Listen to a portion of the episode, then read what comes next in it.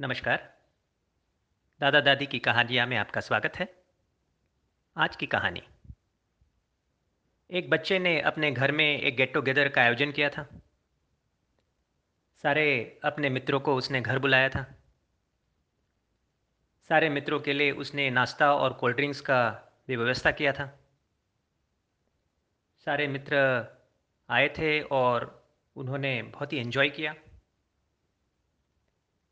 एक मित्र का बहुत प्रशंसा हुआ क्योंकि उसने बहुत ही अच्छा एक ड्रेस पहना था।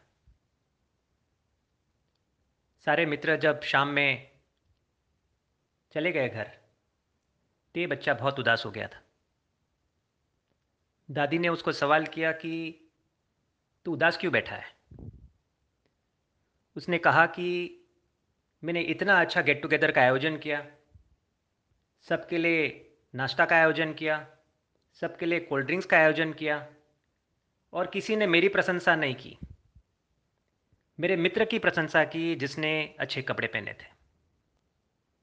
इसको लेके मैं बहुत उदास हूँ और क्रोधित भी हूँ।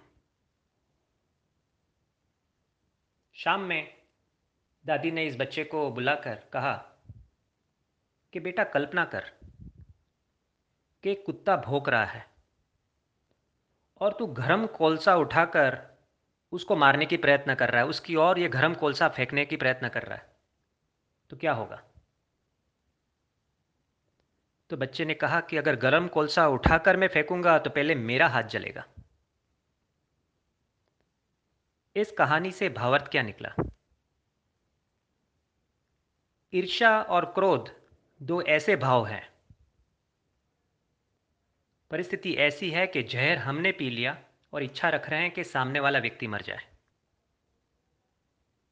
अगर ईर्षा और क्रोध का भाव अगर हम में आया तो पहले नुकसान हमारा होगा। सामने वाला व्यक्ति का कोई नुकसान नहीं होगा। अगर ये कहानी अच्छी लगी है तो थम्स अप दीजिए और ज़्यादा से ज़्यादा व्यक्ति को इसको फॉरवर्ड कीजिए। नमस्कार।